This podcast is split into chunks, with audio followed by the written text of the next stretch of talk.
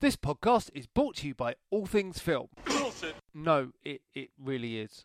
All Things Film, the web's premier collection of independent movie and T V-related podcasts. For more, check out w w w dot all things film dot co dot u k or search All Things Film on iTunes, Stitcher or TuneIn Radio. And now, on with the show.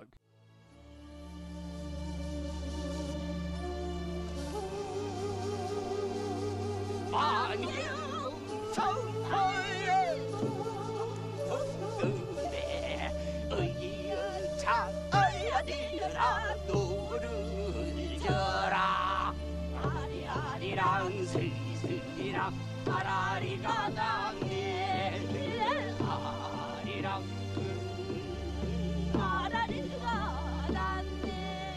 Welcome to What's Korean Cinema seventeen on Soppy Onje. So the intro goes as follows. Screaming and singing her heart out, set to a rhythm, a drum, and there's a family drama underneath. This is, among other things, what is depicted in Soppy Onje by legendary director Im Kwon-taek, and this is his nineteen ninety-three award-winning drama that is the subject of this episode of What's Korean Cinema?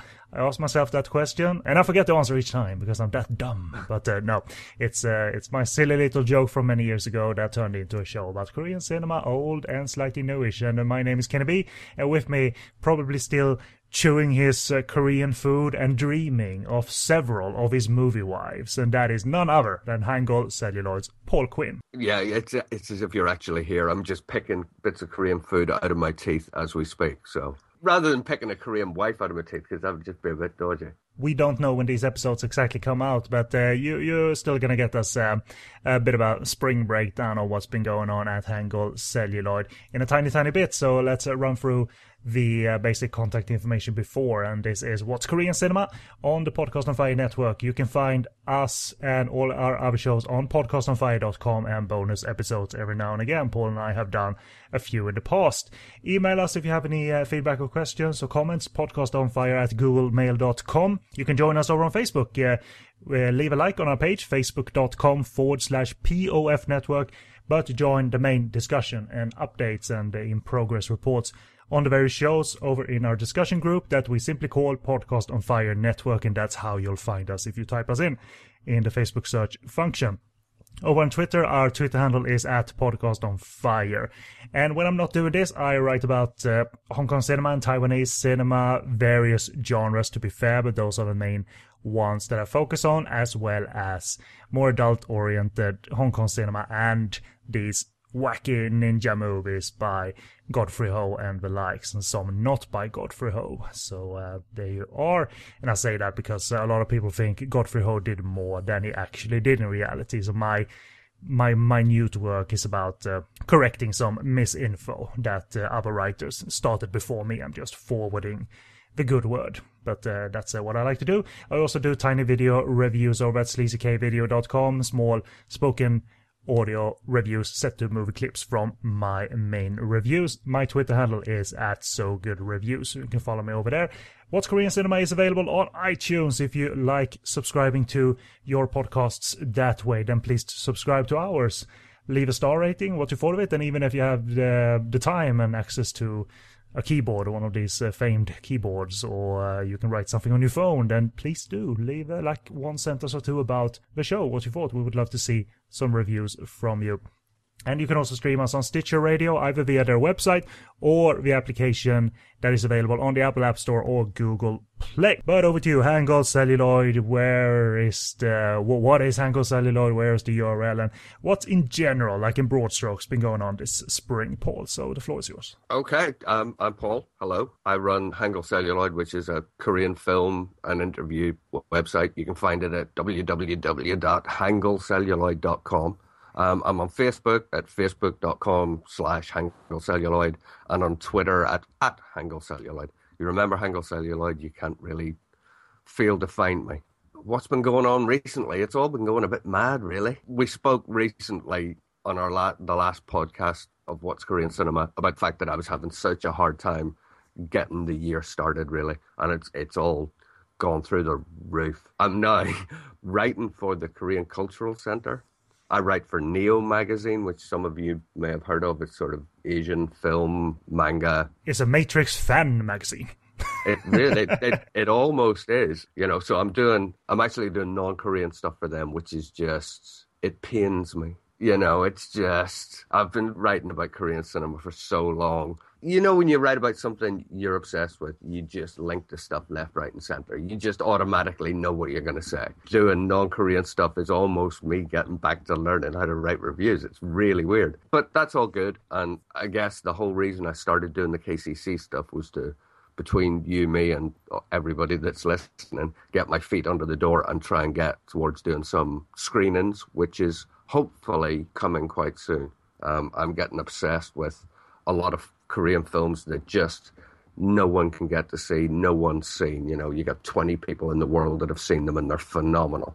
And I want people to be able to access them. So we've got proposals and stuff in on a few screenings that I'd like to do in London. And we'll see how that goes. And as far as the site goes, usual, usual, review, review, review, and hopefully a few interviews coming as well. It's good that um, Korean, uh, was it Korean Council, Film Council, pardon me? Cultural Center. Cultural Center, pardon me. Uh, so uh, it's good that they at least allowed uh, the concept and the thought that those types of screenings is something that you can so, sort of preliminary plan. And even in some other areas of another cultural center elsewhere focusing on maybe not Korean cinema, that idea may be so far-fetched that it's not even worth mentioning, but good yeah, on yeah, them yeah. for contemplating it and listening to your suggestions, because you're suggesting on the fringe stuff, right? Which means not a big audience for, like, it's not like the old boy audience is going to come flooding to these potential screenings. Um, so good on them for listening to, to a suggestion like that. It's really good.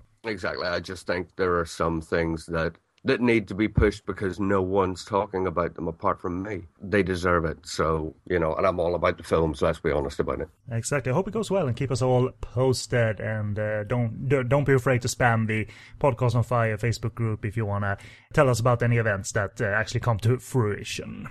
Well, thank you very much. Let's uh, rock and roll. Let's do a rundown first of what's to come in this episode that focuses on Sopyeonje. And despite only having two distinct sections, we are going to put the running times in the show post nonetheless. Uh, so you can fast forward to the review if you want to, for instance. And these running times are also viewable in the iPhone podcast application by clicking the show art, but only when you download the episode, not if you stream the episode. But I don't know how this all works in other phones' podcast applications, but uh, just to give you an example of where it shows up uh, on your phone. It's only Sopyeonje, obviously, for this uh, episode. We are going to go over a slight production background, but uh, after that, quickly and mainly talk about biography of director Im Kwon-taek that we have done before. It's worth bringing up again because this is a legendary director, and there's also some additional info at the end that brings up brings us up to current times, which uh, is what Paul is here to uh, to help us out with. And uh, for instance, he's going to offer up a little brief quick take on Im Kwon-taek's latest film, and, and I'm going to put you on the spot here. Is it his one hundred third or fourth completed one hundred second. Film? one hundred second. There you go, people. A director that's still with us, has made over one hundred films as director, so there you are. But after this uh, bio, we are done, done, uh, and uh, gonna sit down uh, calmly and constructively to review the main film for discussion, Sopyeonje. So let's get into it. And uh, this movie is from nineteen ninety-three, and uh, the plot from Paul's review of the film. For some reason, I looked like elsewhere on the internet for these kind of things. Where can I find a plot for these Korean films? Because I haven't used your plots on these shows. I just thought, like, hey, I'm pretty stupid. There's a website where I can probably find a nice, not ten-paragraph plot like in other reviews. I'm not naming names, but I like, uh, but I found found your review, and you got a good summary in one paragraph of Sopyeonje without going overboard. So this is this is from Paul's review of the film. You'll find the link to it in the show post as well. So that makes up for the fact that I haven't used your plot summaries before. I'm gonna link to it as well. That's great. You're forgiven. What's Korean cinema? Can't, can't, can't be all immature again. Anyway, following the death of his father, the character of Yoo Bong, played by actor Kim Myung-gon, his uh, son, I believe, or Dong-ho, the character of Dong-ho, played by Kim Kyo-chul, goes in search of his sister, Song-hwa, played by Oh Jung-hae, from whom he has been estranged for many years, the character of Yoo Bong, that is. Through flashback, we are told the story of the Dong-ho and Song-hwa upbringing as Yoo Bong takes them from town to town, earning what little he can from pansori performances. Uh, and these are the ancient songs, they involve ancient songs of unrequited love, loss and regret, sung with accompaniment from a single drum. And he's doing that while teaching them the art behind successful pansori singing. When the son, the man, the male, Dong-ho, can't take no more of his father's imposed sacrifices in the name of art, he runs away from home, leaving his sister alone in the hands of their father, not fully aware of the extremes to which Yoo Bong is prepared to go and the suffering that he is prepared to inflict in order to make Song-hwa the greatest ever pansori singer. That is well done, Paul. When I encounter reviews that are long and you realize that, oh my God, are they still talking about the plot? I just need a summary to get me into the movie. I don't need a fucking movie explained to me again. Through like, and then this happens, and in the fourth, and in the fourth reel, then shit really goes down. Like, you know what, Paul, that is, most reviewers don't notice when to stop, so good on you, man. Over the years, that exact thing has driven me nuts, and to this day, I don't know what it's like for you when you're doing video reviews and, and what have you, but for me, the synopsis is the hardest part because, you know, my reviews are incredibly long. Some would say they're essays rather than reviews. Mm-hmm. I'll never stop talking until my fingers fall off. That's when I finish a review, but it's got to not be about the synopsis. The synopsis is for people to really just get them into the film and go and watch it. Why? I'm not going to tell you what happens in the fourth reel because it's going to spoil what happens in the fourth reel when you watch it. And this happens, and this happens, and then this happens, and then this happens. Drive me insane. Certain people of that type should not be writing about film. It's it sounds like logical thinking, but I, I see it too much. Where I realize that some are on that side of it. Maybe it's up to everyone, everyone how to be creative, but I don't personally like it, and I, I, I turn away from a review when I realize that it's a plot breakdown rather than a uh, breakdown of the movie. Uh, but uh, enough of what other people do. Let's try and uh, do it as best we can, and uh, let's go into some slight production background on the Sopyeonje. And despite being, a, well, seeming anyway, like a small movie with limited audience interest, something wonderful happened to Sopyeonje upon release in nineteen ninety-three. Opening on only one screen in Seoul initially, and shown at most on three screens initially too, the interest grew and was there continually, and it actually broke box office records for attendance in Seoul. It ended up being the first Korean film to draw over a million viewers in Seoul alone, and Imquantek's film increased interest and popularity in the art of pansori, which we'll explain a little bit more in detail what it is. And it further led to a Grand Bell Award, which is Korea's Oscar for Best Film, and Imquantek even revisited the pansori content in latter films such as Chunyang from two thousand and Beyond the Years from two thousand seven, that is uh, quoted as an informal sequ- sequel to pansori. And, and I guess my first question here out of many, in your estimation, Paul, even if it's just a theory of yours, uh, even if it's not, maybe it's not very documented, but why did it blow up like it did this movie? Was, do you think director Imquantek, veteran director, fairly elder director at that point, was he the draw, or was Sopyeonje just one of those things that happened? I would love to be able to say that I think it was Imquantek, but I don't. Phenomenal director, lauded left, right, and centre, but I don't think he was the draw. There was a huge controversy when Sopyeonje started the rounds. You know, it's it when it was first shown on that one screen, it wasn't doing that well, and suddenly politicians, named bureaucrats, were seen queuing up to see it. Word spread, it went to three screens, and the government was actually going behind it and saying, wow, this is this is Korea, this is Korea, this is Korea. And at the time, as many people as said, Sopyeonje was the film for traditional Korea, for talking about pansori, there were an equal number that were saying that the government were specifically using it as a nationalist globalization sort of thing. At the time, Kim, Kim Yong-san, who was president up until just before just before two thousand, I think, nineteen ninety-eight, he had this whole thing of commercialism, globalization, nationalization. So Pyongyang hit the screens just when his whole tagline was coming into being. So it got to the point whenever politics was mentioned, Suk-yeon-jae was brought up. Whenever Suk-yeon-jae was brought up, politics was mentioned. The film eventually went on to Cannes and everywhere else internationally, and it sort of fulfilled what everyone thought the politicians wanted anyway. So it was hugely controversial as to whether it was pushed to be as popular as it was or if it was naturally as popular as it was. I'd like to think the former, but fifty-fifty, really. You know, anything can ma- be made into politics uh, if there's puppeteers there to shape it like that, even though it's the way it was made was never meant to approach like being this uh, thing that that Incontech wanted to present to the government. Look at what I made and what you can use. It's one of those things that uh, either irrationally or rationally someone picked up on and saw an opportunity there. But uh, I, I don't think there's any shame in uh, what happened subsequently with uh, the box office and certainly the Best Film Award. I, I think, I mean, without spoiling my, my opinion of the film, it's not undeserved. Even though I don't know anything of the nineteen ninety-three output, but looking at the quality, it's not undeserved that this was a Best Film winner. It just it blows everything else out of the water. Considering, it's, as we'll say, it's such a simple film, but it just does what it does perfectly, masterfully. Uh, so let's go into talking about Incontech again. We have done so a couple of episodes back when me and Paul talked his movie that I think he made just prior to this, uh, either one or two movies prior to this, The General Sun. Well, he made three of them.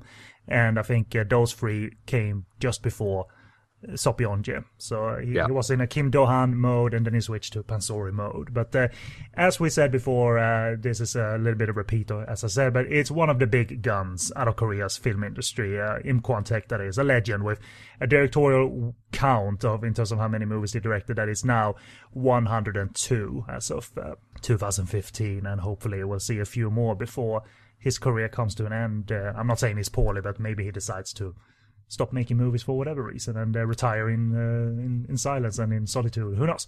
Uh, but but he's still with us, obviously. And Incontech has enjoyed awards, praise, and box office su- success in his native Korea, and is said to be a key figure in the shaping of Korea's cinematic image internationally as well. Not just uh, on the local arena, but internationally.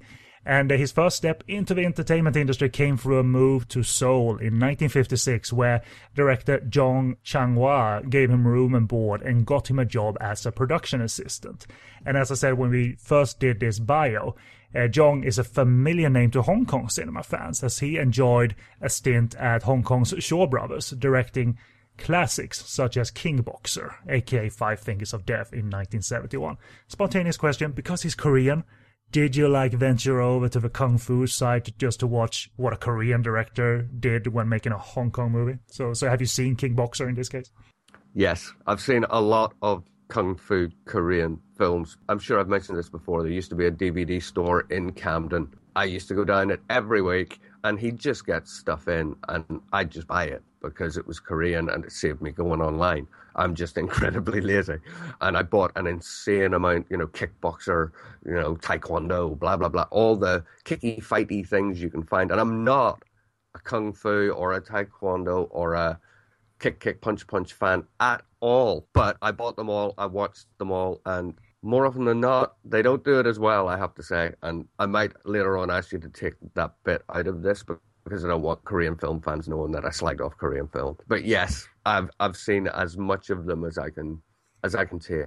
Even Chin Sang-ok did at least one movie at Shaw Brothers, and, and, and Shaw Brothers imported, you know, Japanese talent and various talents, so they weren't all like, we're all only employ- employing Hong Kong people, not at all. King Boxer is uh, rightly hailed as a classic, very, very entertaining and uh, to a point, and uh, yeah, iconic martial arts movie, so um, there you are.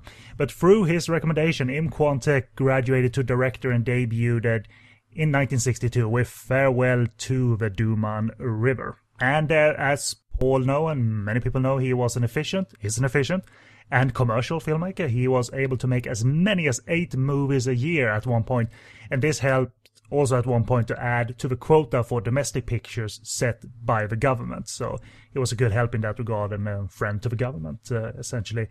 And as he enjoyed the end of his second decade as director, a more artistically aware crater began rearing its head, uh, with a key kind of point being the nineteen seventy-eight movie Genealogy, that's also known as The Family Tree. But a distinct turning point came in nineteen eighty-one with the movie Mandala, when critics became aware and became they began regarding the once commercial director as more of an art house director. And it increased his exposure internationally at this point, at various film festivals, et cetera. And thematically, content in his films have included historical look-backs in Korean history. I certainly know that over the course of four movies that I've seen from him. Korea's cultural identity in current times have been on display thematically. And movies on that includes our movie of uh, tonight, nineteen ninety-three's Sopyeonje, as well as two thousand's Chunyang. Uh, both of which concentrate on the traditional Korean musical art of pansori. And despite the more dramatic, seemingly more specialized subject matter, as we said, it was a commercial success and became the first domestic film to draw over one million viewers in Seoul alone. And furthermore, his career even intersects with uh, a director we've talked about on this show before, Park Kwang-soo, who directed Chil-soo and Man-soo in the late eighties, and they intersected. And uh, as much as Park Kwang-soo is a leading force for Korean New Wave, certainly Im Kwon-taek is also recognized as one of the founding figures of that Korean New Wave movement of the late eighties. Uh, and uh, it earned Korean cinema elevated and acclaimed status at that point. And as late of as two thousand fifteen, jumping ahead to current times, the man is still working, and his legendary status have even been recognized in the form of a museum dedicated to his work, that uh, hopefully it, it can still be found, uh, this museum exhibition in Busan on the Dongseo University Centrum City campus. I hope it's still there. Still there, still there. Is it an exhibition or a big like museum for Im Kwon-taek? It's essentially, it's a museum that, you know, if he had if he had passed away, it would be a memorial museum. It's just that he's still here. Um, it's there, it's staying. And from what I, I haven't seen it, obviously, but um, from what I can gather, it's well worth a look. So, you know, it's not going anywhere. Uh, bring us up to speed. What was Im Kwon-taek's latest movie, or what was it like? And is there anything new coming from Im Kwon-taek? And uh, also work into the question, in your opinion, what is your favorite filmmaking period of his uh, versus his most important? So if you, ta- if you tackle those two questions, and I can listen in and be fascinated. Okay, we'll start with the latest, the one hundred second film called Revivre, which was the, the English title, I guess, the French title, um, Live Again.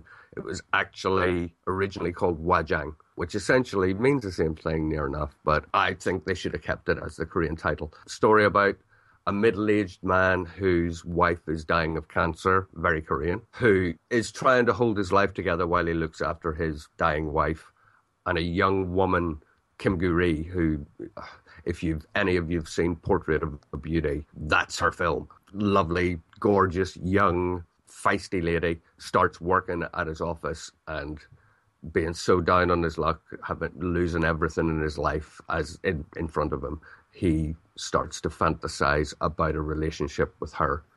And as the narration goes on, as the film progresses, it turns out that he might...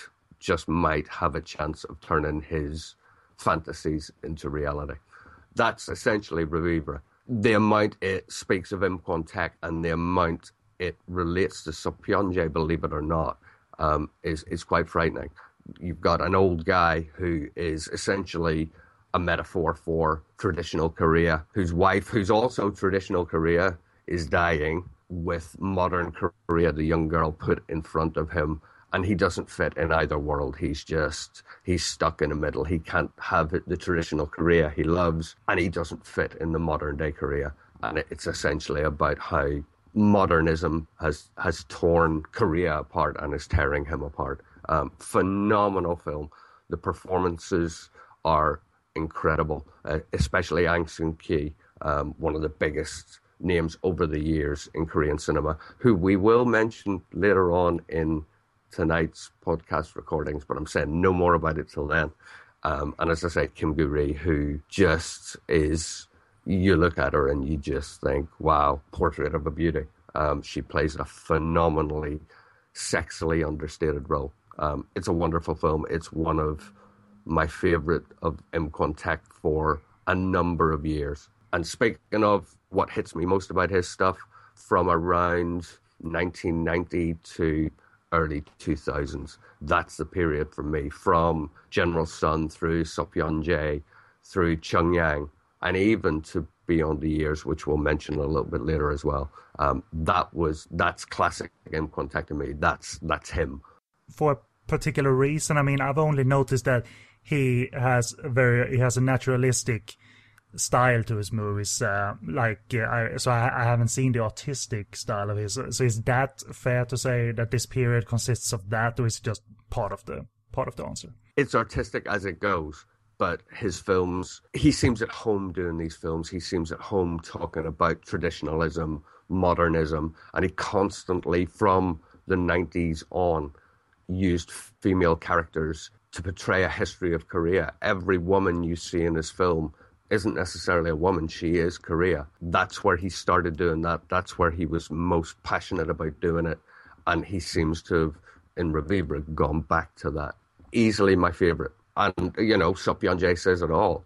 You know, the first to break a million, it, it's lauded as a masterpiece everywhere because it is. It's just M. Quantek relaxed, doing what he does best. But if you're being honest, like knowing the canon, even though we haven't seen all one hundred two, I assume, uh, because, uh, my God. Who has? Who has? Yeah, exactly. I, I'm sure availability is, um, is uh, a pressing matter for... Uh, to, to get them all available. But you, w- what would you say is his most important one, if you're being honest? Like, is there a turning point, or is there several turning points? So there's no easy answer in terms of what is his most important, like, um, uh, section of his filmography. There's no easy answer. There are highlights throughout. Recently, they found another four or five of his films that they thought had been lost. So they've got ninety-four of the one hundred two still existing. A lot of the early ones, the commercial ones, he, he actually said in an interview that he wished he hadn't found them because he's embarrassed by them. They're, they're terrible. He doesn't ever want them to be seen again. Some of his less artful stuff, I would I would tend to agree with. It's, it's M. Quantek, but it sort of does him an injustice.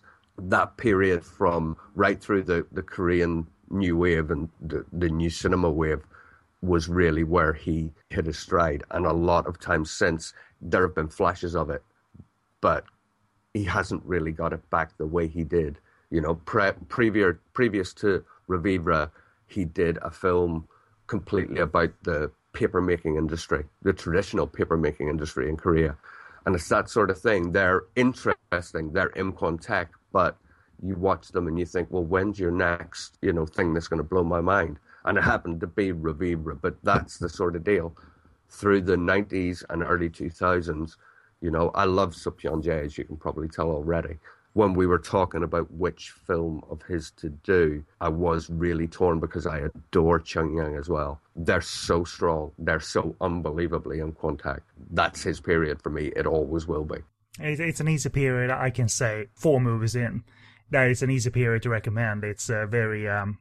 approachable, even though there are deeper themes that I definitely didn't pick up on.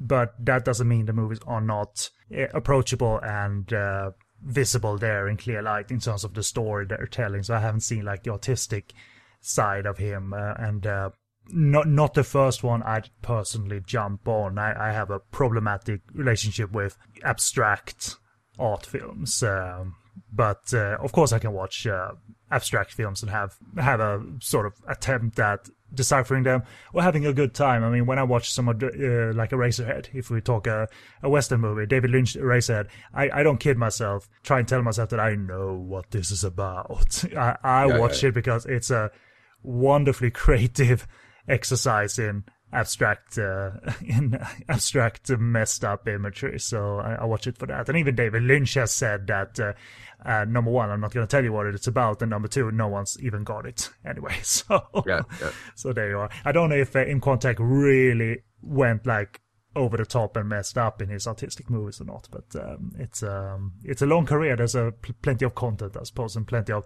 like, a creator gets different impulses, I'm sure, through such a long career. Like, I'm gonna try this for a few years, uh, I'm gonna try this for a decade now, and uh, I'm gonna try straightforward naturalistic movies uh, about Pansori now. Like, uh, he, he's not the same director as he was when he started, uh, obviously. So. Um, Certainly not, and you know, as we as we go through this, I think Seopyeon Jae, and this is a personal opinion, I think it changed a lot of what he did as he went through the the period that, you know, is my favorite. Um, but we'll talk about that in a little bit. Indeed, and uh, I wrote a little bit about uh, it's a big subject, but uh, we talked Pansori, and I wanted to summarize a little bit what. what it is, uh, and I, I was consciously vague about it because we're going to explain to you what it is now, and uh, it's described as a Korean genre of musical storytelling featuring a vocalist or a sorikun and a drummer called gosu, and the term itself is a mixture of the two words pan, which is transcribed or translated as a place where many people gather, and sori, meaning sound, and that's what you see in the movie. People gather and they listen to sound, essentially. That's exactly right. Pansori originated in the middle of the Joseon dynasty, lasting from thirteen ninety-two to eighteen ninety-seven, and even though its more distinct evolving nature came during the nineteenth century, which is considered its golden age due to increased popularity and advancement in techniques. Uh, and initially during um, said century, the vocals and the melodies tended to play better to the upper class. But folk tunes were also used to broaden the audience and musical vocabulary, so it wasn't just for one, like, elite class, so to say.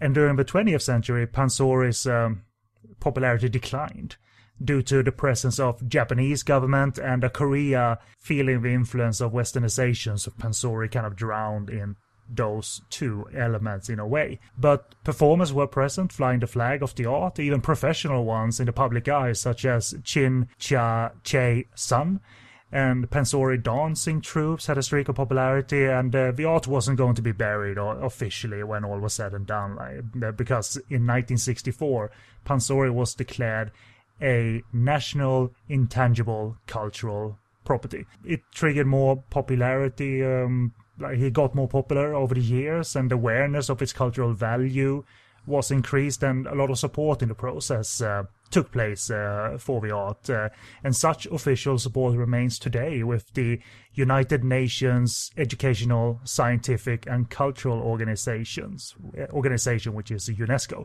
proclaiming the Pansori tradition as a masterpiece of the oral and intangible heritage of humanity, and this was on November seventh, two thousand three.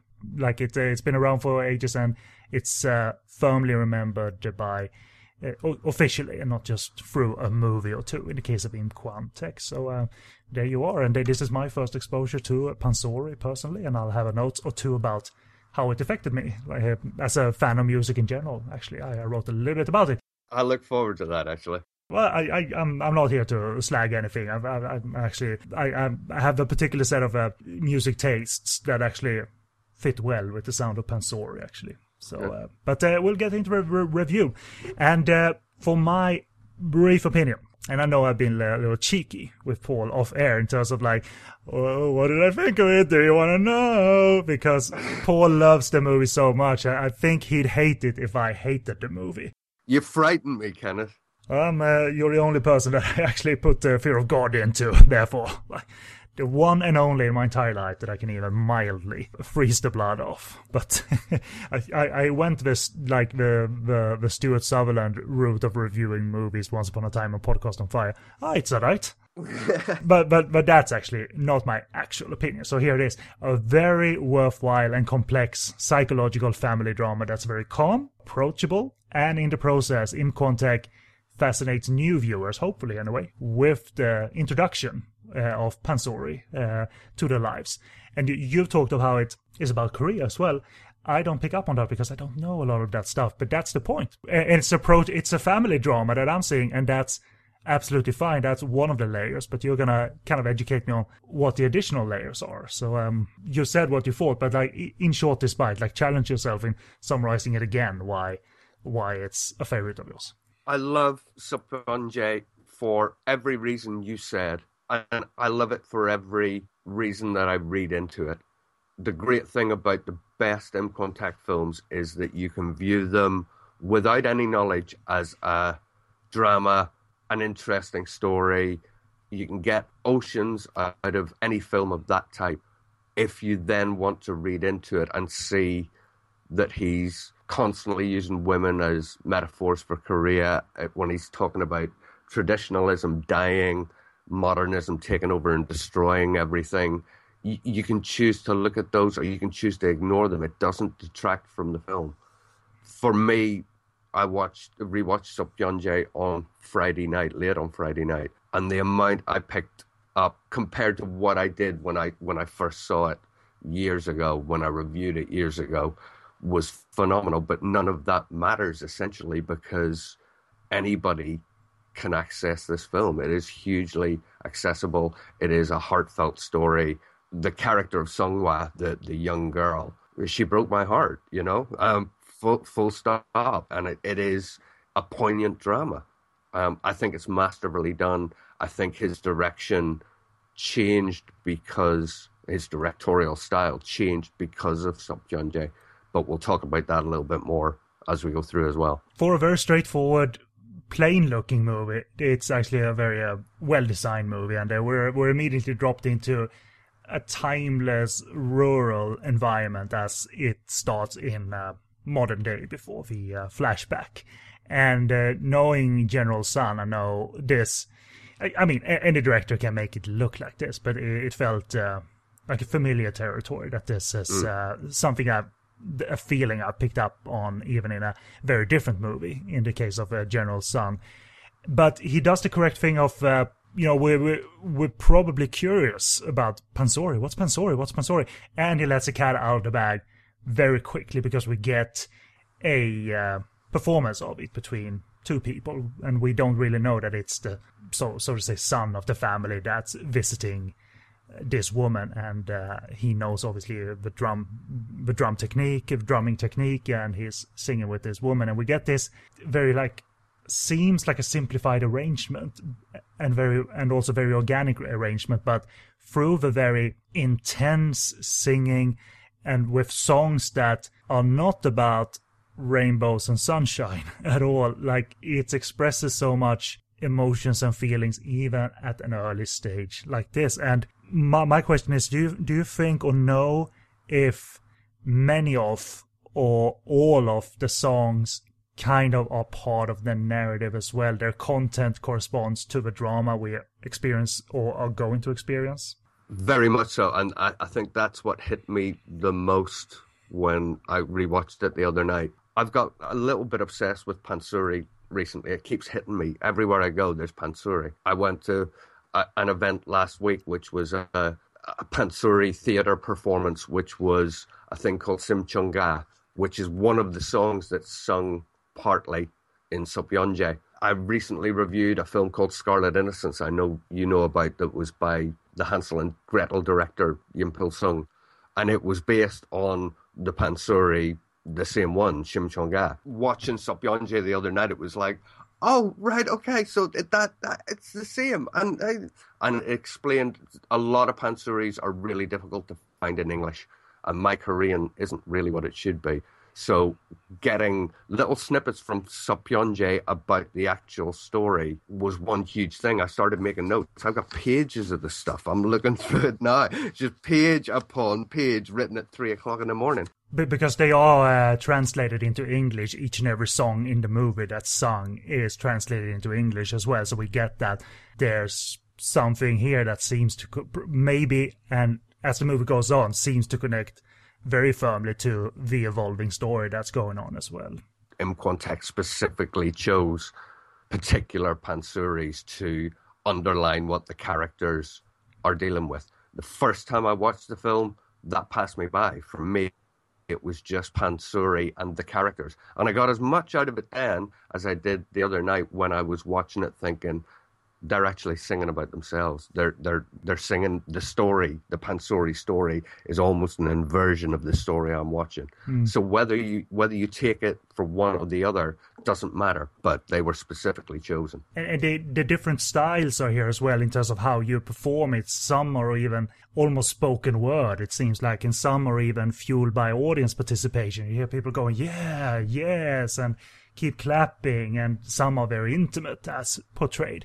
And these start and stop rhythms that the songs have, they are not, you know, the drummer isn't always constantly banging on his drum or anything. As someone who is personally, who is very interested in a variety of expressions within electronic music, whether old or new, you know, whether it's, you know, noisecore, whether it's very calming ambient, or whether it's very uh, organic music, the the, the so-called um, the, there's a French expression, and I'm probably butchering it now, but there's something called uh, uh, musique concrète, like concrete mm. music, uh, yeah. rhythms taken from your everyday life, like the rhythm of a train or something like.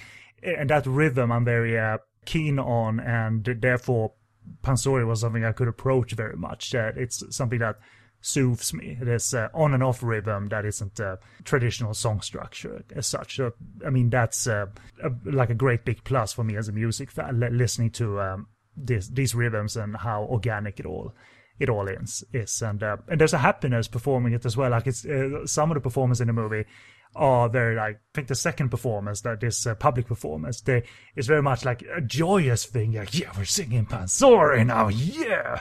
And so it's it's it has um, very much nu- uh, nuances are very much present, which uh, is wise that in Quantek unleashes quite early that this is what it can be about. We're, we're not gonna like drop it every now and again in the movie. They, like, like here is a good stretch of a couple of songs for you uh, to get you into the flow of it all, and I think that's uh, quite fair to do. It doesn't get in the way of the story, like uh, oh my god, musical number upon musical number, start talking to get the story underway. No, that never happens. And uh, all captured by in Quantek's like wonderful eye for for naturalism, and obviously is um, director of director of uh, photography as well. Quick question: do you think uh, actors and crew were like at this time, like if there's an in Quantek movie to be made, or would you think it is it's easy for him to rope in quality cast and crew because of his name at this time? You know, was he a big enough name in the public eye and in the filmmaking community that it's not hard to get like quality people working for him?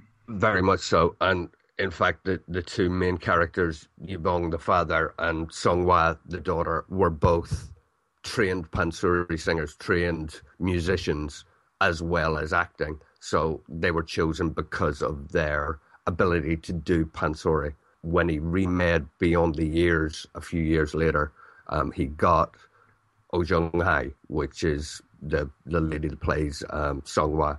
He got her to play the same part again. He chose them because of the quality of their voices. Let me ask you this, actually, Ken. When you listen to the Pansori, the first, you were saying the early ones where they're in the marketplace and all the elders are there and it's very chanty and very audience participation, sung by Yubong the father. Did that hit you as much as her performance towards the end when she's on the mountainside screaming high notes and, and almost, you know, collapsing and stuff? Which style did you find easier to cope with ear-wise? I, I had no problem with either one. I mean, dramatically, the latter one is just uh, heartbreaking to listen to, because at that point she's, she's like attempting to go to the levels that her father wants her to go. So it's heartbreaking that someone is just screaming their heart out in the name of this. And I'll I'll, I'll get to an, an, an like a bit of an uh, analyze about why she goes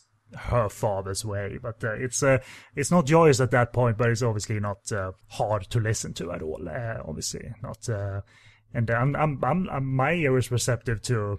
I say noise affectionately, but like it's not uh, hard to watch. It's not screeching to watch uh, or listen to at all. So, uh, and I'm surprised that um, I thought for sure these were actors that were trained well for the movie in the act of Pansori, but that they were fully fledged, trained professional experts at this art. Is what a combo to have to have it both, like a stroke of luck, even.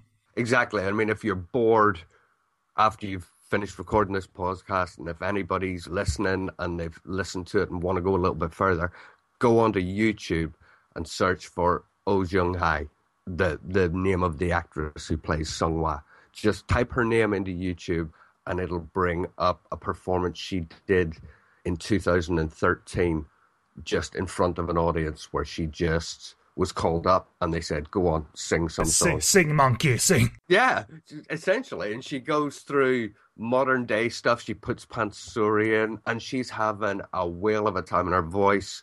She's what, you know, uh, uh, not elderly, but she's she's getting on a little bit now. And her voice is as good as it ever was. She's phenomenal. It's well worth a listen. Inquantek both gives, as it does, it presents this movie very naturally, and much is shot in uh, rural village settings, and it it, go, it gives performers space to perform, but it's not this uh, director who just lets the camera run and then just cut randomly. No, it's not point and shoot. It's very careful in terms of the angles and and the editing. But it brings me to a brief question: like, how how receptive are you to these very like village set plain movies, whether they're Korean or like the best mainland China movies that Zhang Yimou did, you know, The Road Home, Not One Less, uh, you know, how, how receptive are you to these uh, plain looking movies and the drama that can come out of these very uh, seemingly simple movie, uh, movies as made and uh, and portrayed? I think if those settings are used for a specific reason, a, a valid reason, I think they can be both beautiful and really important. I mean, in terms of Seopyeonjae, every time you see the family wandering around, they're in rural countryside, they're in old Korea. You never, ever see them wandering through towns. You, anytime they're in a town, they're out of place, they're unhappy.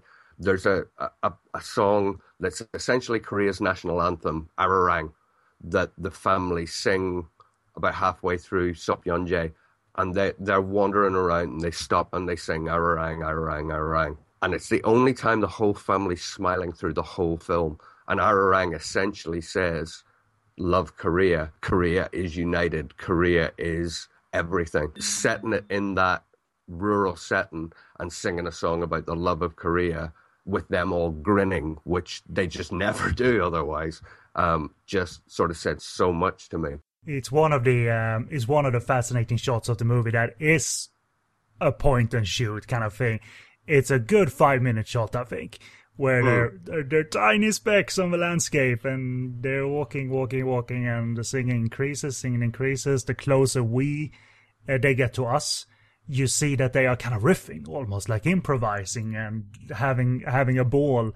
After a couple of scenes where it's been pretty dreadful between them, and the father has, uh, you know, one of his drunken rants again. So I, I love that scene. It's a kind of, a, you know, it sounds easy to do. Just roll the camera, come at us, dance and have fun, and I'll, I'll get it uh, done in post. And you know, it's it looks so damn simple, but he captures it so well, and uh, obviously the performers uh, correspond as well. So I, I, I love that scene. I, I love that you uh, brought it up. Uh, but the the movie, as we said, it has darkest themes, and there's fragments dropped early that people say that, oh, he, you know, the father pushed the daughter to lose her voice and become blind in the in, in the name of uh, Pansori. Like, yeah, right, that, that's probably an exaggerated story, some characters say.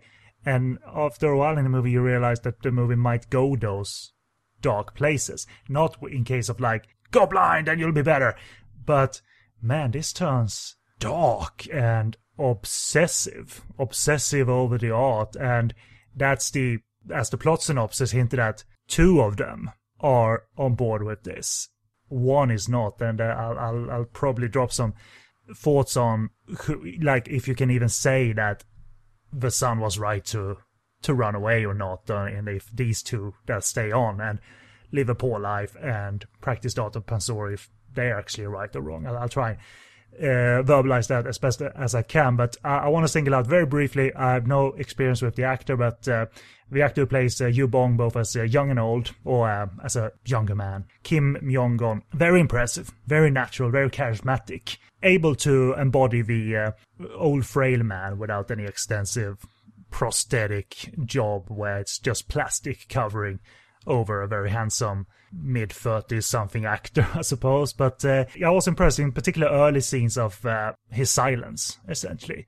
A scene or two before he gets drunk with his old uh, performance friends, uh, like he, uh, like like a performance troupe or stage play comes to town, and uh, it's his former friends, and their night out together kind of turns sour. But there's a scene or two before this where he tries to avoid being seen by his now famous friend, you know, f- famous stage actor friend, and uh, he plays with silence quite quite well, and this downtrodden look to him, uh, dignified look even, uh, is uh, something I admire. That, you know, he's one of those represents someone who doesn't even desire, it seems like, moving up in the world. He's uh, devoted to the art, and he's almost happy doing that, and almost happy giving away money, because at least we're devoted to the art, despite like on the brink of starvation. It's uh, but, but as I said, he might not be as wrong as that sounds, uh, in my in my opinion. But uh, it's uh, him and the, him and his calligraphy friend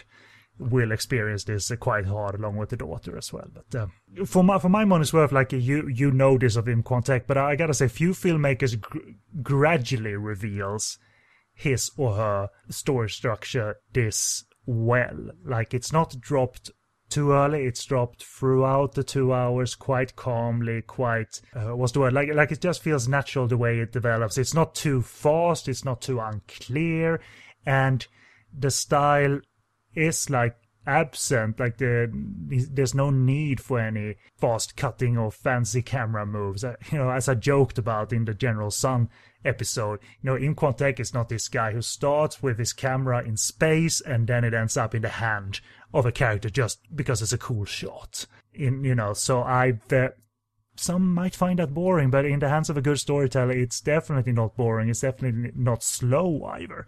It's a fairly well-paced movie that, you know, if you're on board early, I think you're gonna be on board throughout the movie, and seeing, well, it depends on how receptive you are, I guess, Paul, to a very dark story, you know. And if any story is good, then I suppose anyone can be receptive to, to dark and light. But in this case, it's not depressing for the sake of, and it's not super melodramatic where it becomes annoyingly dark or anything. I think he, he he's too skilled to make it this weeping drama times one hundred, you know. I mean, in terms of that, and I guess his directorial style as well, I actually thank the Pansori, really, because the, the story builds in the way a Pansori would. They take their time. Some Pansoris are five hours long. You know, really? they're in, they're wow. inc- you know, they're huge. Um, I mean, um, I mean, are we talking singing just, or is it like dialogue too, or, is that, or it's just performance for five hours straight? Like essentially just performance, you know, all the, and that sort of brings me, I'm jumping about a bit, but that sort of brings me to the other thing you, you actually asked when we were talking on Scout, you know, on messaging and whatever, about the fact that the film's called Seopyeonjae. When there's no, everybody assumes that the picture on the cover of the young girl, that's her name, and of course it's not. I didn't assume anything. I just like looked for it. I don't think it was mentioned in the movie at all. Like, what's it, what's that about? Exactly. And I mean, Seopyeonjae, for what it is, is the reason the film is the way it is, the way it leads slowly. Essentially, Seopyeonjae is one of three types of Pansori. There's there's one called Dongyonjae, which, if you think back to when the the father Ubong was in the marketplace and there was all the chanting and audience interaction and they were laughing and joking, that's Dongyonpe. That's that's the one that sort of tells a story. It just does what it does. It's got funny bits. It's got shocking bits. Seopyeonjae is emotion. Seopyeonjae is pain. Seopyeonjae since has become female, whereas the other one is much more male, which is why she sings in the style of Seopyeonjae. And the, the subtitles, I'm going to, I, I don't want to get overly pretentious. I did say I was going to have to cut this short when we were talking, but the subtitles often say, when he's talking to his daughter, you've got to feel the pain, you've got to feel the pain in Pansori. That's not what it actually says. It talks about a thing called Han, which is a Korean concept that's hugely complex, but it essentially says that every Korean is born with the grief of past generations. They live with it. They don't, as the West, you feel sorry for something, you feel grief, you get over it, you move on. That's not the Korean way. Han says you embrace your grief, you live with your grief, your grief dies until you die, and then it moves on to the next generations. So Seopyeonjae is essentially the emotional side, the pain side. All the pansoris that she sings are about people going blind. That's Shimchonga that I was talking about earlier is about a girl who looks after her blind father, sells herself for sex so that she'll be sacrificed to a god so her father's sight will be saved. And she sings that when she's lost her sight. It's incredibly dark when you look at it in that sense, but that's essentially what Seopyeonjae is. It's a story that's five hours long that builds ever so slowly, and that's why the narrative builds slowly, and that's why it gets more and more painful, because that's the style of pansori. To be a little bit light, people, uh, this movie is actually not over two hours. It's about uh, one hour fifty. So, so just because Paul said five hours, five hours, no, no, no, no, no, no, no, no, no, no the no, movie no. is not even two hours long. You know, so In Kwon-taek is not, uh, is, it, it didn't go nuts uh, over pansori. But, you know, I got a question for you. Within, like, the story, the pain that the father pushes onto her and into the art subsequently, do you think he's at all rational the way he transfers it onto the daughter and considering how they kind of end, end up? Uh, you know, I alluded to uh, uh, having a mild theory about this, but looking at Yubong and how the daughter sides with the father, do, do you think they're doing rational choices at all? I think he thinks he's doing the most natural thing in the world. You know, at the at, towards the end of the film, he actually speaks to her and says, fesses up, I guess, that he was the cause of, of what happened to her. Let's face it, she would already have known. But I, I don't th- I don't think he thought a second thought about it. He doesn't feel guilt at the end. He's just he's just making things all right in terms of saying, by the way. And if you look at what she does throughout the whole thing, she's the only one that stands up for her father. The son always attacks, argues. She protects her father. When he gets attacked in the street, she goes to help him. Even after what happens to her happens, she still follows him. She still focuses on him, and she never, ever blames him outwardly for anything. I think she takes the whole idea of that hand, that grief, being part of her life, and her father's almost, from her point of view, gifted her with the grief that she needs to become this amazing pansori singer, and that's why he did it. I don't think he he thought there was anything odd about it. It was just that's what he was going to do. And that that's uh, like knowing what's behind the story a little bit, uh, the Korean core here. It's uh It enhances it, but again, the story is what it is. And therefore, you can make a determination based on, in the, in the case of me, like uh, again, I, since I don't know much of Korea, I, I, so to say, only, in quotation marks, picked up on the story. I, I didn't condemn anyone, it's just that they were in there. It's their life, whether they feel like they're doomed from the get-go and just rolling along that path, trying to at least forward an art. Um, if it's about that, that's entirely up to you, but it's they're clearly very um, independent in their, their lives are very independent. They know only their lives and their choices, yeah. And they don't think about it too much. The son is the only one who kind of sees it from the outside, and whether or not it was right for him to leave, because that happens mid-movie. It's a hard question to, uh, to answer, actually. Uh, it's, without spoiling it, he certainly is not content with that choice, as we find out how his life has gone afterwards. Uh, so, so, so I won't spoil too much about what actually happens, but uh, you know, there's a key line here that she says at one point, that I forget everything when I sing, and that's kind of what they are swimming in, I suppose, this, uh, this sea of pain and depression, and they, they certainly know that they're poor, and the living conditions getting, you know, increasingly, increasingly worse, but um, it's what makes it heartbreaking and tough to watch, but not unbearably so at all. Like um, a, a wrong director could have just made this melodramatic in such an annoying fashion, but Imhotep is skilled enough to make this entirely heartbreaking without it being loud, loudly melodramatic, and no one gets cancer either. So, so I guess that's a that's a that's a plus point. Can I briefly burst your bubble just a little bit? I agree with you totally.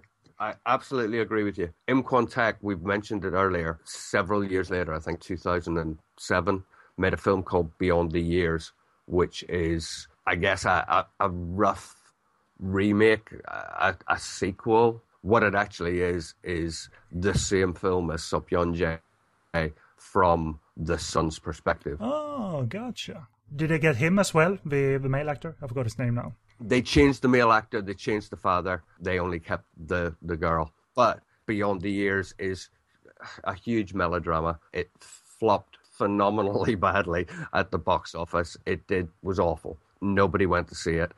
And essentially what it does is, if you think towards the end of the film, I'm not going to spoil it, but there is, if you read into it again, there's an undercurrent between these two siblings who aren't siblings by birth, they're they're orphan, orphans. There is almost a statement that there's a love there between them, and Beyond the Years actually takes it that the brother goes away, realizes he's in love with the girl, and spends his time learning the drums to try and be good enough to go and find her and rekindle a loving relationship. Being a melodrama, how successful he is, well, I'll leave I'll leave you to to guess. But that sort of says, once again, about Sopyeon Jae, there is another undercurrent, if you care to look for it, when the two are playing drums and singing together and crying uncontrollably. It's because they're actually in love with each other, but the grief that the pansori demands won't let them be together. There you go. The, how, pre- how pretentious was that? Ah, not not at all pretentious. You know, when I think of pretentious, I often think of Wong Kar-wai, the Hong Kong director. I'm sorry to be I'm sorry to be all crap on him again, but I don't like him in a, in an overall sense. Yeah, I agree. I agree. Uh, there's a scene in Happy Together where the camera shows uh, uh, Leung Chee-wai, Tony Tony Leung, Uh, lighting a cigarette, and then the camera kind of pans forty-five degrees while he's smoking, and then it pans back, and that's kind of the shot. And, and I think someone play, they're playing soccer in the background or something like that. So what? so, but there, I love Ashes of Time. So, like, I, I'm not uh, totally poo-pooing on uh, Wong Kar-wai, but uh, here we go. Uh, let's uh, leave him for now. I, I can go on way too much of a long rant on on him. In terms of Sopyeon Jae, like it, it's like. I mentioned that it gradually increases like engagement, and that's exactly true. Like little by little, you get into the family drama as it increases the pulse and the tragedy of it all. You're sinking into it little by little, which I think is an effective feel to have of a movie, that you're not like masterpiece five minutes in, woo, but rather like, oh yeah, oh yep, yeah, good, good. Like the choices are still sound, and oh boy, it's. That is heartbreaking, and it's still good. Still good. Two hours later, I'm very satisfied. But one of the highlights is actually in terms of like, wow, I admire filmmaking so much right now. There's a reveal when you find out uh, Songhwa is is sick. That reveal doesn't happen in a big old like musical sting or a cut to she's sick, but rather you see her in a bed being sick. And that is an effective, quiet reveal that isn't too understated or too overstated. And I, you know, it certainly comes from Imhotep that he has the confidence enough to, to make that hit us. And it does, like, oh, oh my God, this has taken her to these places. Again, this is not the end of the movie. And I, I, just, I admire that so much that uh, I, I think I was the most emotionally hit by that scene, to be very honest. There's a later scene, as you alluded to, with her singing and screaming her eyes out and just collapsing. But I think that's like the realization that she's becoming ill. I think that was my favorite dramatic beat, to be honest. Uh, and it's not a beat that has the... Uh, strings of a soundtrack going in overdrive to make us feel something. Like there's very little score here, except for the pans uh, like the pansori singing, and the drumming is of, of course here throughout the movie. But otherwise, there's like just two or three like instances of uh, queued up scores, uh, very quite flute score, and that's pretty much it. I think if you buy the soundtrack album, there's like a one or two tracks of flute, and the rest is Panzori, essentially, if they ever did a soundtrack album. I don't actually think they did, but you're right. It's exactly what it would be, two or three tracks, and the rest would be the Panzori tracks. And it's, so, so yeah, the summary of it all is that the rhythm is there. It, the rhythm is not off. The storytelling rhythm is like it's something you don't need to devote yourself to in terms of like thinking of of it. Just watch it, and I fear I think you're going to agree, viewers, if you do take a chance on it, that the rhythm is there, and it's just a matter of if you're receptive to a lot of this despair and certainly the the acquired taste, I suppose, of uh, Panzori, but. Uh, It's uh, it's it's even oddly beautiful, the the lengths and the depths this duo of uh, father and daughter are willing to go as these despair into like new heights of emotions, and the living conditions just go total despair, living out in like cold environments. And uh, but the audiences clearly responded to the story, even though, as we said, government involvement to a degree, but. It's still amazing, man, that uh, this was a box office goal to me, and uh, it sounds like a big melodrama, but it's a simmering melodrama. It's the wise choice, and uh, even if you have t- tons more notes, I think I'm going to leave my notes at that. As uh, I mean, I recommend it, and I was very, very approachable. As like new Korean cinema fans can choose this as an entryway into Korean cinema in general, but certainly it's a good place to start if you want to watch Im Kwon Taek at. Uh, A height, one of many heights, uh, po- possibly throughout his one hundred plus movie career. But yeah, if you have uh, any other notes, many or not, then the floor is your, yours, Paul, to jump all over the place if you want to. I can sum up by just saying a couple of things, which we do at the end of a review anyway. Essentially, if you sit and watch Sup Yeon-jae, enjoy the fact that you are slowly drawn into a very touching story. And you're drawn in as much by the story as by the way Im Kwon Taek moves from very open framing through the film to gradually being full face, full frame. That drags you in as much as the story does. And I agree, I, the, the scene where Sunghwa is ill is very touching. For me, it was that scene where she's singing with her brother and the camera is on her face and a single tear falls down her cheek as she sings. Not a word said, but to me that speaks volumes. If you haven't heard Panzori before, it may take you a few moments to get used to it, but bear with it. By the end, you'll certainly appreciate it. And if after watching Sup Yeon-jae, you want a little bit more, a little bit of a different take, go and watch Chungyang, because it's a Panzori, except the Panzori is actually the narrative. So it's a It's more of a classic Panzori story rather than Panzori songs within a film. Is it um, less approachable? Is it a bit more challenging to watch, therefore, Chungyang? It's different. It's it's it's as accessible once you're used to the Panzori. But there's so much Panzori, by the end of it, you almost feel you're in a trance. You know the way you listen, you listen to really ambient new wave music, I guess, and it will almost take you to a different place just because of its ebb and flow. That's what Chungyang does. Um, it gives you a much better feeling of what a complete Panzori piece would be. And again, it's about two hours long.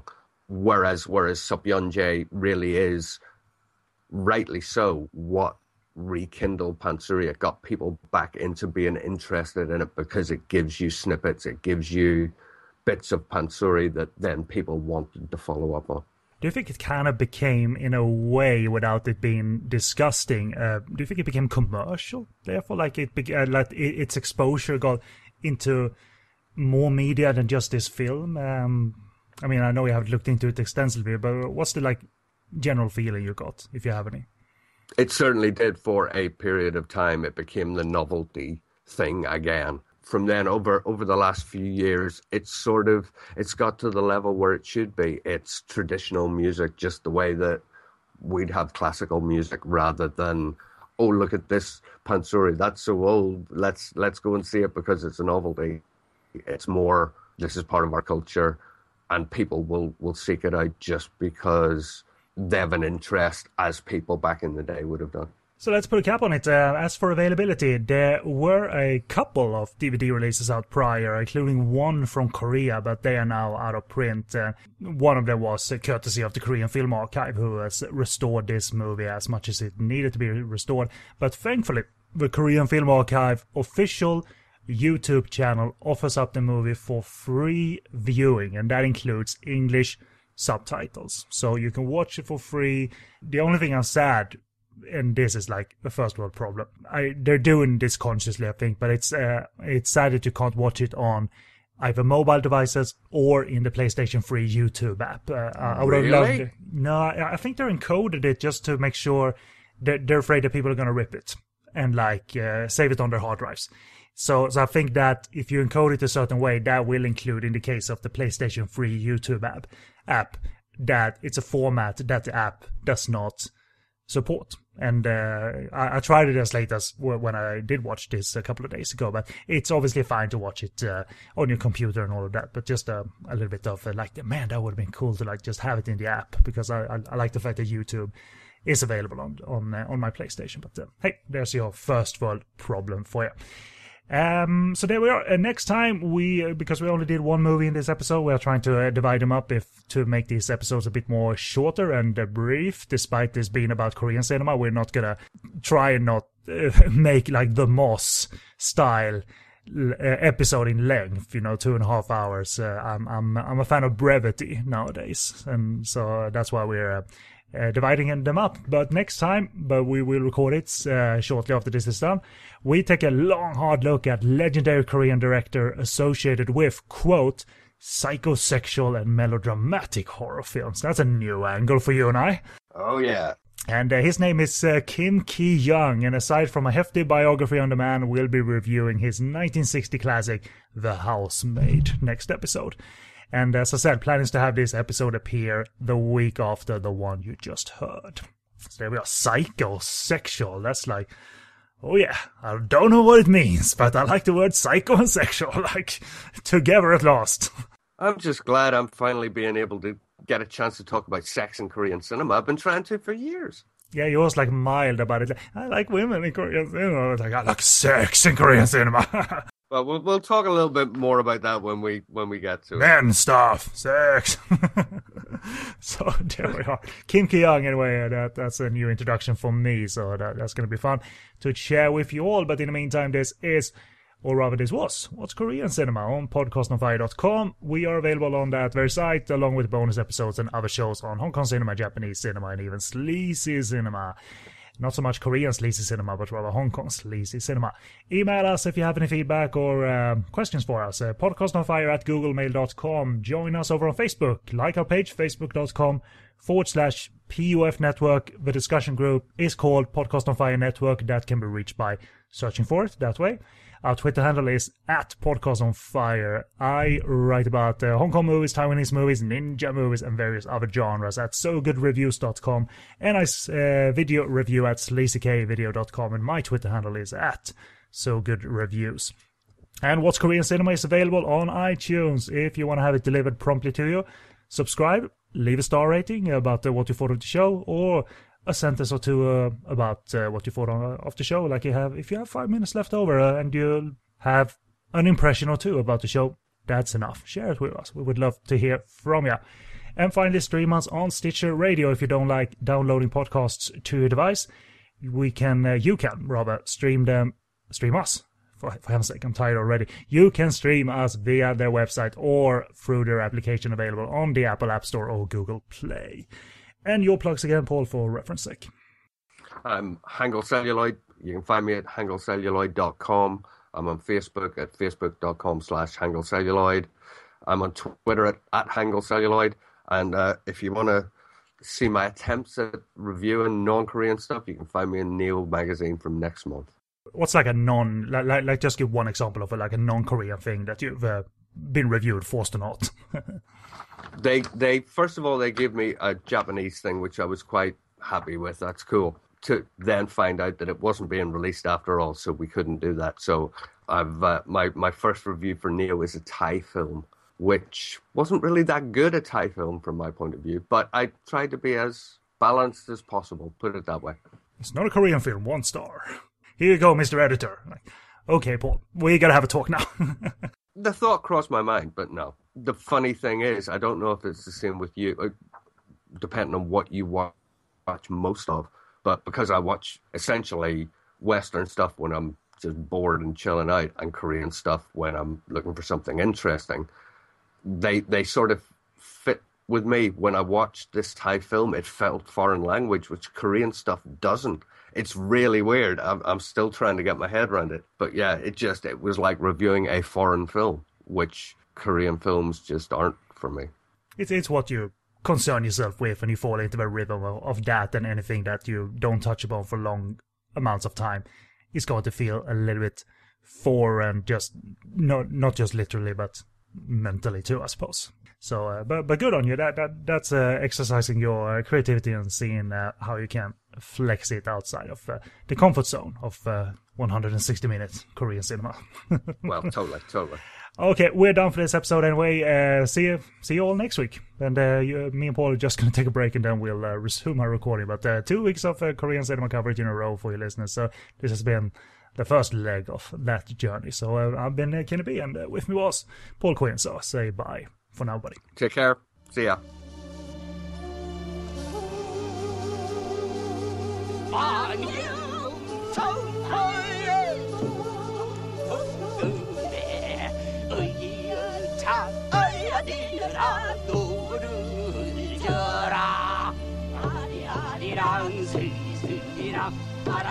ya.